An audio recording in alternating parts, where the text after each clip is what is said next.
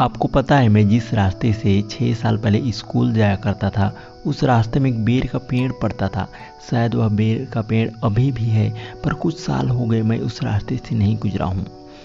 बेर का पेड़ केवल बसंत ऋतु में ही पैक पक कर तैयार होता है, और जैसे ही सारे फल गिर जाते हैं, वह इतना सूख जाता है कि मानो ऐसा लगता है कोई कभी फिर से उनमें पत्तियाँ आएँगी ही नहीं।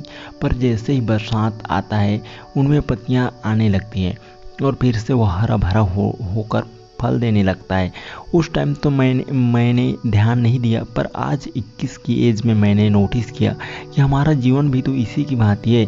कभी हमारे लाइफ में खुशियाँ ही खुशियाँ होती हैं तो कभी इतनी ज़्यादा प्रॉब्लम होती है कि हमें लगता है हमारी ज़िंदगी बस यही है। अब हम आगे कुछ नहीं कर सकते। तो मेरे दोस्त, मैं आपको बस इतना कहना चाहता हूँ कि ज़िंदगी हो या मौसम, एक दिन ज़रूर बदलता है।